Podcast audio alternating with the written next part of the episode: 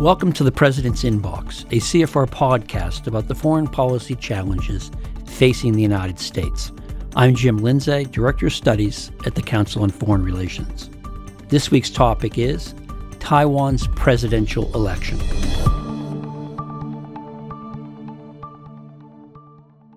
With me to discuss Saturday's presidential election in Taiwan and its potential geopolitical consequences is David Sacks. David is a fellow for Asia Studies here at the Council. His work focuses on U.S. China relations, U.S. Taiwan relations, and cross strait relations.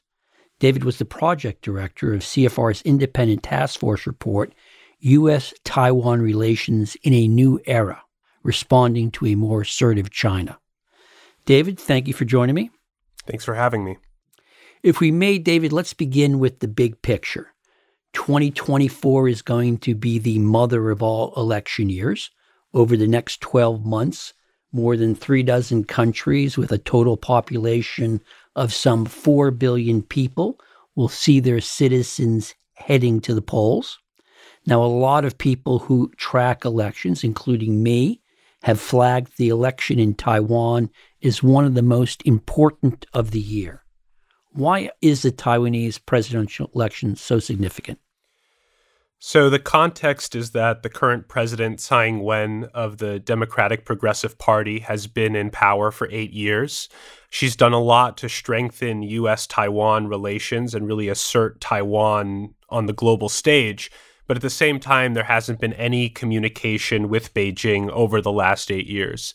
While that has occurred, Xi Jinping's threats towards Taiwan have increased. The rhetoric has also gone up a notch. Just recently, in his New Year's address, Xi Jinping called unification with Taiwan a historical inevitability. So the real question turns to whether Xi Jinping feels more urgency to act and to move towards unification depending on the results of the election. Right now, Tsai Ing wen's vice president, William Lai, is ahead in the polls. And if he pulls out a victory and Xi Jinping is looking at, you know, potentially 12 years of DPP rule in Taiwan, that would raise real questions, I think, in Beijing as to whether the KMT its preferred interlocutor is a spent political force, uh, and whether it needs to adjust its policy towards Taiwan and really turn up the temperature. Okay, David, let's delve into the details there. You mentioned the KMT, you mentioned the DPP. This is a three person race in Taiwan. Sort of run through the candidates and their party background and what they're running on. Sure. So Tsai Ing wen's vice president, William Lai of the Democratic Progressive Party. He is a doctor by training, someone who entered politics relatively late in life, was the mayor of a, a large city in Taiwan before becoming Tsai's premier and then her vice president. And he is generally seen as somebody who is what we would call a deeper green political figure, whereas Tsai is seen as kind of a moderate Lai has said before that he is a pragmatic worker for Taiwan independence. When you say deeper green, what do you mean by that? So, deeper green is generally known as the pro independence wing of the party. Now, I don't think that Lai is going to pursue de jure independence and try to join the United Nations under the name of Taiwan or anything like that.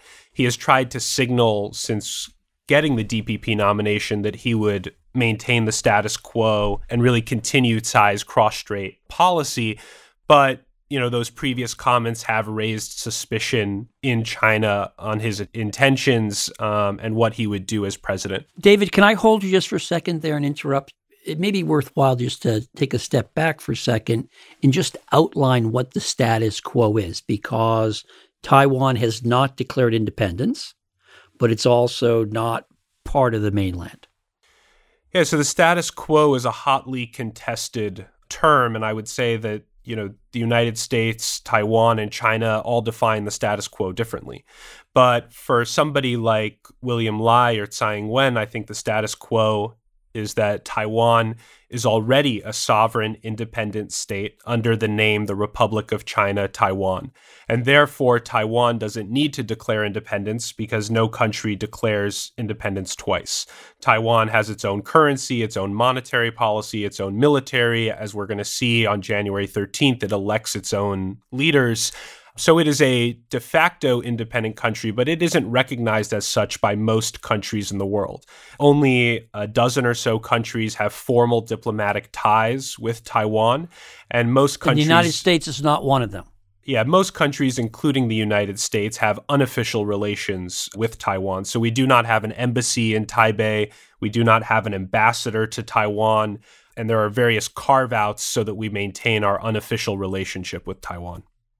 Okay, now I should note that for the CFR.org blog, Asia Unbound, you've profiled the candidates. So you've talked about Lai. Tell me about the other two candidates. So Hou Yu-ih is the KMT candidate, and he is currently serving as the mayor of New Taipei City. He was a career civil servant who rose to become Taiwan's chief of police. The interesting thing about Hou Yu-ih is that he is a native Taiwanese which means that his family emigrated to Taiwan prior to the Chinese Civil War. And if you watch the presidential debate, for instance, Hou Yu-ih spoke much more Taiwanese than Mandarin Chinese during the debate. On the campaign trail, he speaks more Taiwanese than Chinese as well. So he's a different breed of KMT candidate, so to speak. He wrote a very, what I think was an important essay for foreign affairs outlining his foreign policy and national security positions. At the beginning, he tried to stay away from the so called 1992 consensus, which was Ma Ying-jeou's approach to China, which enabled cross strait interaction. But in recent months, he has endorsed the 1992 consensus, which China likes to see. But at the same time, he has tried to modify it in a sense to say that it's not the equivalent to one country, two systems, and that he would implement it in a way consistent with Taiwan's constitution. So this is all very complicated, but essentially the KMT's platform is that they would pursue dialogue and closer interaction with China, but they wouldn't sacrifice Taiwan's sovereignty or its autonomy or pursue unification with China. Now, just to be clear here, when you talk about the KMT, Kuomintang, that was the party that historically dominated Taiwan after the nationalist government moved from mainland China to Taiwan after losing the Chinese Civil War, correct? That's right. The Kuomintang came over to Taiwan with Chiang Kai shek, ruled the island under martial law, and then oversaw a transition to democracy with Taiwan holding its first presidential election in 1996. The first transfer of power from the KMT to the DPP occurred in 2000, uh, and the DPP ruled Taiwan from 2000 to 2008 before it went back to the KMT and now has been with the DPP for the last eight years. Okay, now we have the third candidate from the Taiwan People's Party.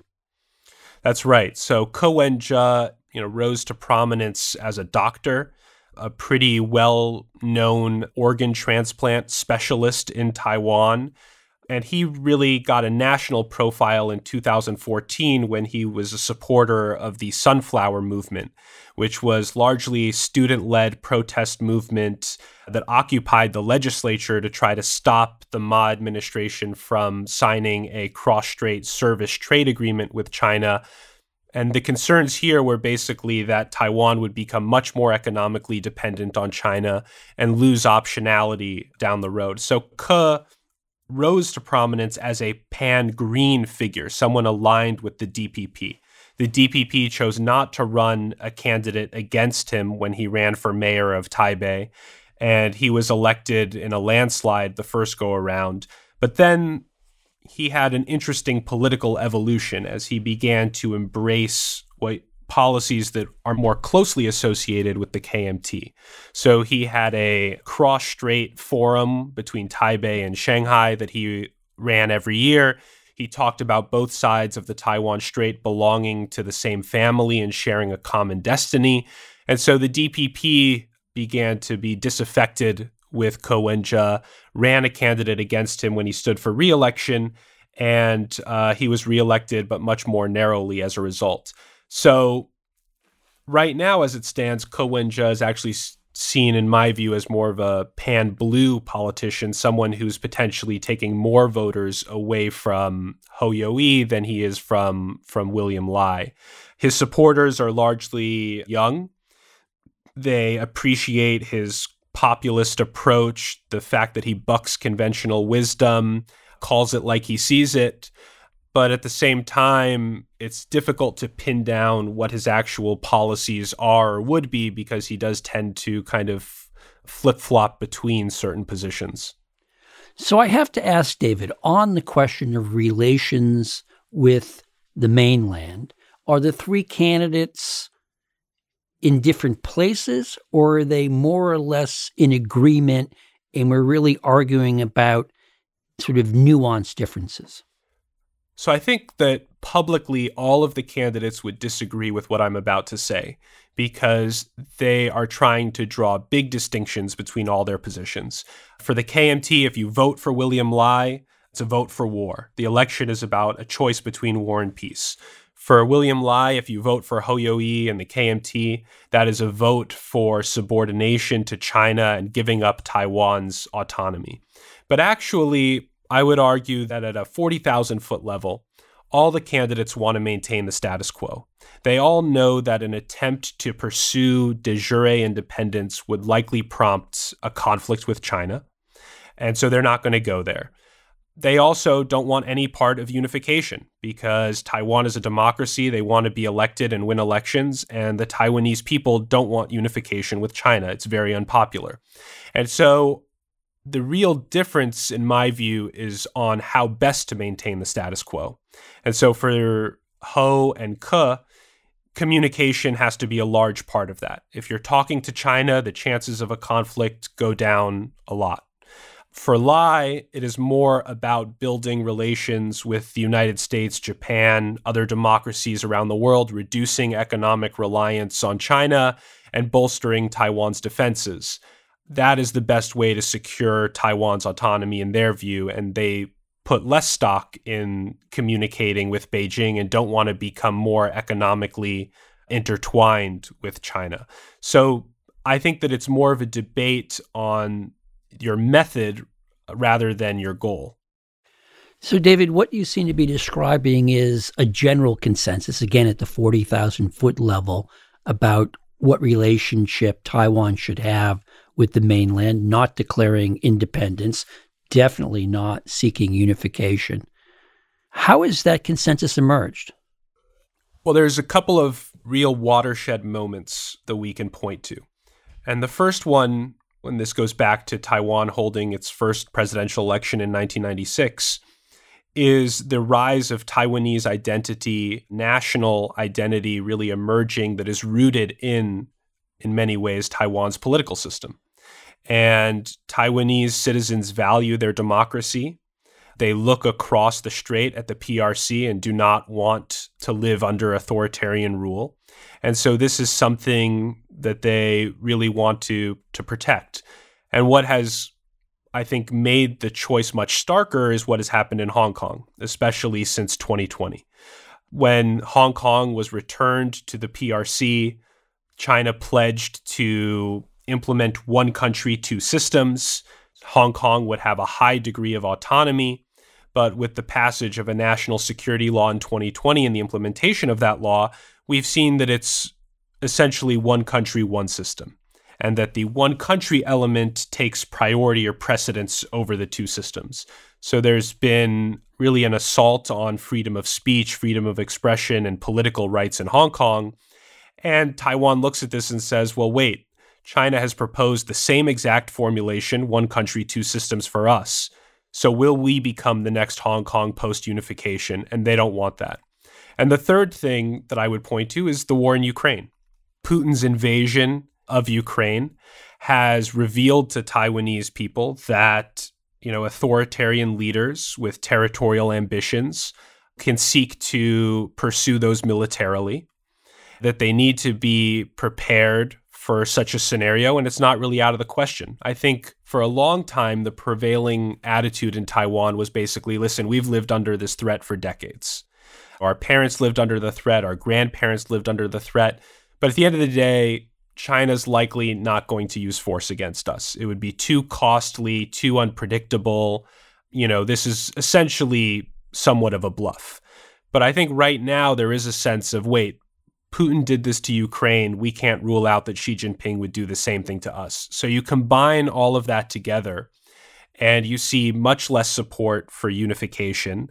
But interestingly as well, I think you you've seen less support, at least according to one longstanding and trusted poll, for seeking independence because they know the consequences of doing so and they're pragmatic, um, practical voters who basically say, well, you know, what we have right now, it's not ideal. We're not in the United Nations. We're not recognized as a country by most of the world, but it's better than all of the alternatives. So, as you look at the selection, David, we've been focusing on Taiwan's relations with China. But is that the dominant issue in the campaign, or will Taiwanese voters be making their decisions on other issues, perhaps domestic issues? So, with Taiwan, I think it is important to note that cross strait relations is really the $64,000 question at the national level for presidential elections. Local elections, you can kind of ignore that and you can talk about, you know, issues for a city or a municipality and how you're going to solve those. But for Taiwan, there is a sense that you need a president who understands cross strait relations and can manage this incredibly complex, intense problem facing Taiwan. At the same time, there are a number of domestic issues, as there are for any other place in the world. There's been eight years of DPP rule. There is a sense of fatigue with that. Some voters want change just to have new ideas and and a refresh, so to speak. There are frustrations with rising housing prices, inflation, youth unemployment, um, issues that are not unique to Taiwan, and the candidates have different views on on how to resolve this. But on foreign policy and national defense, what I would argue is there is a very broad alignment that we see among the candidates because of what you've seen in Hong Kong and Ukraine and what's happened over the past decade or so, as well as the fact that you have a much more assertive, capable China under Xi Jinping. So, for instance, all three candidates have emphasized the need to bolster Taiwan's defenses.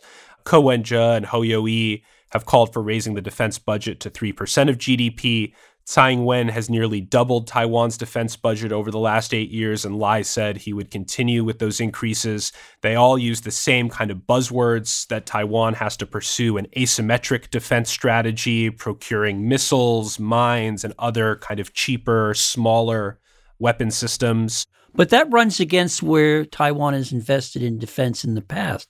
Typically, Taiwan has sort of bought into big, visible systems, airplanes and the like rather than these cheaper, more defensive oriented weapons, correct? Yeah, there is a school of thought in Taiwan that basically the best part of a weapons platform is the political symbol that it sends to Beijing rather than you know its combat capabilities if there were to be a conflict in the Taiwan Strait. And therefore the thinking is well if the United States is selling us the most advanced F-16 fighter jets that shows China that the United States is serious, that it supports Taiwan and that it'll be there for us. I think that that logic is is very flawed, but we should recognize that that exists in Taiwan. But you're also correct that Tsai has started to transition Taiwan's military away from that. I would argue there has been progress, but it's going to take a lot of time and a lot of sustained oversight and political capital to to really turn it around my sense is the Ukraine war has been pivotal on that score, showing the importance of having a defense. It's also, I think, you know, it scared Taiwanese people at the one level that they've seen images of Mariupol and other cities in Ukraine, and they don't want to see that, obviously, in Taiwan. But on another level, it's also given them some level of hope just because a military is bigger, stronger on paper doesn't necessarily guarantee success on the battlefield. And so, you know, you have drones, you have missiles, you have other platforms that can stymie an invasion. And so we see Taiwan investing in a lot of that domestically. So they are attempting to develop and and build out swarms of drones and other unmanned platforms. There are capable missiles made on Taiwan, and they're ramping up the production of those as well. So, I guess my bottom line is I think, regardless of who wins this election, I would expect that all to continue. I don't think there will be a sharp pivot where, you know, the KMT and Yu-ih would say, well, you know what, we're talking to the PRC, so now we can lower our defense budget. Now we can shift away from that and spend it on you know social welfare programs. I don't think that that will happen. I think that we will continue to see these steady increases um, regardless of the outcome david what is the status of the argument in taiwan that the fact that taiwan is home to such a large amount of semiconductor production essentially gives it a shield against chinese aggression does that argument still carry sway, or has it lost some of its appeal given recent world events? So, this is a very, very complex issue in Taiwan, especially when you have some Americans calling for blowing up TSMC during a conflict with China. And the fact that we can't let TSMC fall into China's hands, etc. So, you know, China, I think, has exploited this discourse to basically try to drive a wedge between Taiwan and the United States and say, listen, Americans don't have your interests at heart. They're going to take away your semiconductor production, relocate it to Arizona and Japan. And once you don't have any semiconductors, you know, America's not going to defend you because they won't have any interest in doing so. And Vivek Ramaswamy, for instance, has basically said this. Once the United States achieves semiconductor independence, we can basically let Taiwan go. So that is a part of the conversation now, and it's a very unhealthy conversation taking place in Taiwan. My response to that, though, would be that Taiwan produces 90% of the world's most advanced semiconductors. That's not going anywhere. TSMC has said that that's going to remain on the island. You know, regardless of how successful the CHIPS Act and these investments in Arizona and elsewhere are, you're not going to relocate 60% of the world's semiconductors off Taiwan. So this is the position we're in certainly for the next four years, but I would argue for at least the next decade or more. And so those fundamentals really will not change. But you've seen the candidates talk about working with the United States on building resilient or secure supply chains. Taiwan sees a role that it can play in that effort. So, you know, I think that Taiwan is trying to walk a very fine line here. But I don't think that the prevailing sentiment in Taiwan is basically China won't attack because they can't afford to destroy all of our semiconductors because they need them to make products in China. We're a couple of days out from the election, David, as we're chatting right now. The convention of wisdom is that this is Vice President Lai's election to lose. I will note that some of the recent polls show the race tightening up. It's always a risk to sort of make predictions, especially about the future. But let's assume that the conventional wisdom holds. Vice President Lai becomes President Lai. How do you anticipate Beijing reacting to that outcome, particularly since you noted at the outset that for the past eight years, Beijing has basically kept the DPP government at arm's length and has not engaged with Taipei? Sure. So I'll put one other factor on the table before answering that, which is that Taiwan's voters will also be electing the next legislature along with the president. And I mentioned general fatigue with the DPP. So, one potential outcome is that Lai wins the presidential election, but the DPP does not retain its majority in the legislature. And the KMT either wins an outright majority or it's able to form a coalition with Ke's Taiwan People's Party and potentially others as well. And if that happens, then China might take some solace in the result and say, well, Lai is the president, but he basically can't do anything because the KMT can stymie, you know, anything that he would do that would alter cross-strait relations or Taiwan's approach to China and things of that nature. So that might play a role in shaping China's response. But setting that aside, China, they didn't talk to Tsai for eight years and they trust Lai far less than they trusted Tsai. Lai will not say the magical four Chinese characters of the 1992 consensus, which China continues to insist has to be the basis of cross strait engagement and interaction.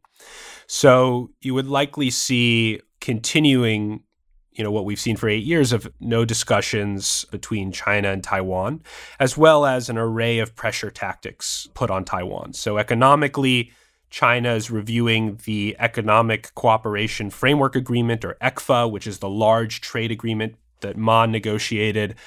Ironically, it is up for review the day before Taiwan's presidential election. So China could decide to put on a bunch of sanctions and tariffs on Taiwanese companies and basically say if you continue to elect the DPP, you're not going to get preferential treatment in China's market and it's going to hurt you economically. Militarily, I would expect to see many more flights through Taiwan's self declared air defense identification zone. Those would likely increase both in scale uh, and in frequency. And we would see other military activities ramp up in the Taiwan Strait. Politically, China could attempt to peel away more of Taiwan's, quote, diplomatic allies, which are those countries we talked about that still formally recognize Taiwan and have embassies and ambassadors. So, this is a well worn playbook, something that China is comfortable with, and something that China is going to continue to pursue. What I would say, and, and this doesn't gain any traction with Chinese interlocutors, is that this doesn't have the intended effect of bringing Taiwan closer to China and making them essentially realize that you know voting for the DPP is bad so they should vote for the KMT which is China's goal. Instead this pushes Taiwan farther away and really does help harden this view that China is not friendly that Taiwan has to go its own way and pursue you know a separate separate identity. So you know, it's counterproductive, I would argue, but it's what China knows how to do. It's what they're comfortable doing, and they're going to continue with this playbook. So, what challenges does all of this pose to the United States, David? The Biden administration already has a pretty full inbox. Are we looking at a sharp increase in tensions across the strait? And is there anything the Biden administration can or should be doing? Well, I think that you're right in pointing to the full inbox. I think the number one priority for the Biden administration is making sure that we don't have a crisis in the Indo Pacific as we have a war between Israel and Hamas in the Middle East and the war between Russia and Ukraine in Europe. And so I think there will be a big emphasis on de escalation and on trying to, you know, ensure that there aren't any unintended incidents as well as China ramps up its military activity in the Taiwan Strait and over the median line and closer and closer to the island itself. Now, what I would argue that the Biden administration will need to do as well is to give Taiwan confidence in US support. A Taiwan that is that is not confident, that feels like it's out on its own, I think would be more prone to destabilizing behavior. And so it would be in our interest to do things like try to alleviate any economic sanctions or penalties that China imposes on Taiwan, strengthen our economic relationship with Taipei, as well as you know do what we can to really bolster their defenses, expedite arms transfers to Taiwan, help its military reform and pursue this more asymmetric path. So these are all things that we are definitely already doing with Taiwan, but you know need to be really expedited and pursued, I would say, with more with more vigor. And the final point, messaging is always very important on Taiwan. This is a relationship where every word is parsed in Beijing and Taipei, and it's all read very carefully. And when Tsai Ing-wen was elected president, the United States urged both sides to kind of find a way to restart communications, and it was very even-handed. And it then switched to putting the onus on Beijing to begin communicating with Taiwan's democratically elected leader. And I think that was a recognition that Tsai had extended an olive branch to Beijing in her inaugural address in 2016 that could have formed the basis of cross strait interaction, but that was swatted away by Beijing.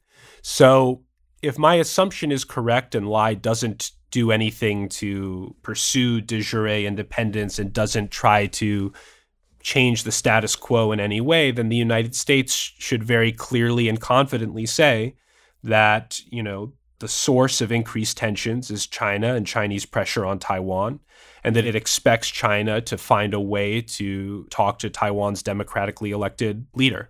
And so, you know, the public messaging is always very important in the context of Taiwan, and it will be again. And so we have to figure out what we message because we have five months between the election in January and the inauguration of the next president in May. And that is a critical period where China is going to try to see whether there's any division between Washington and Taipei, increase the pressure, test Taiwan, test us. And so that's, I think, going to be a critical period to watch. David, does anything change if the conventionalism is wrong and Hou wins the election? Does that mean we're going to have better cross strait relations? And does that or would that pose challenges to the United States? Hou has endorsed the 1992 consensus. KMT leaders have gone to China in recent months. China has publicly stated its preference for a KMT victory. So I would expect you would see cross strait dialogue resume. You know, Yu-ih and Ko Wen-je have both said that they would revisit the cross strait service trade agreement, which sparked the sunflower movement. And so you could see, I think, economic interaction. And the question would then turn to whether Taiwan is becoming too economically dependent on China and whether that is becoming a vulnerability. So that would be something to watch. And I think that Hou and Ko have said the right things publicly on defense. And so what we have to do is hold them to it we have to make clear that Taiwan's defense budget has to continue to increase regardless of what's happening in terms of cross strait relations. And that we fully expect Taiwan to continue the transition of conscription from four months to one year. That Taiwan is going to overhaul the training of those conscripts, that it's going to pursue this asymmetric strategy that we've been focused on for years, and that it will have a meaningful deterrent capability. So I think that the focus for the United States shifts to that side of the coin, to the deterrent. And the United States will continue to try to work with Taiwan on supply chain resilience and semiconductors and things of that nature. And I think that there, China is clearly going to want there to be some daylight. It's not happy that Taiwan has gone along with these restrictions of exports to China, and it's going to try to, to drive a wedge there. And so that's also going to be a conversation that has to be had. But I would be surprised if we saw Taiwan under a, a, KMT or TPP administration really revisiting its stance on that issue. On that important point, I'll close up the president's inbox for this week. My guest has been David Sacks, a fellow for Asia Studies here at the Council. David, thank you for coming back on the president's inbox. Thanks for having me. Please subscribe to the President's Inbox on Apple Podcasts, YouTube, Spotify, or wherever you listen, and leave us a review. We love the feedback. The publications mentioned in this episode and a transcript of our conversation are available on the podcast page for the President's Inbox on CFR.org. As always, opinions expressed on the President's Inbox are solely those of the host or our guests, not of CFR, which takes no institutional positions on matters of policy. Today's episode was produced by Esther Fang with Director of Podcasting Gabrielle Sierra. Special thanks go out to Michelle Carilla for her research assistance. This is Jim Lindsay. Thanks for listening.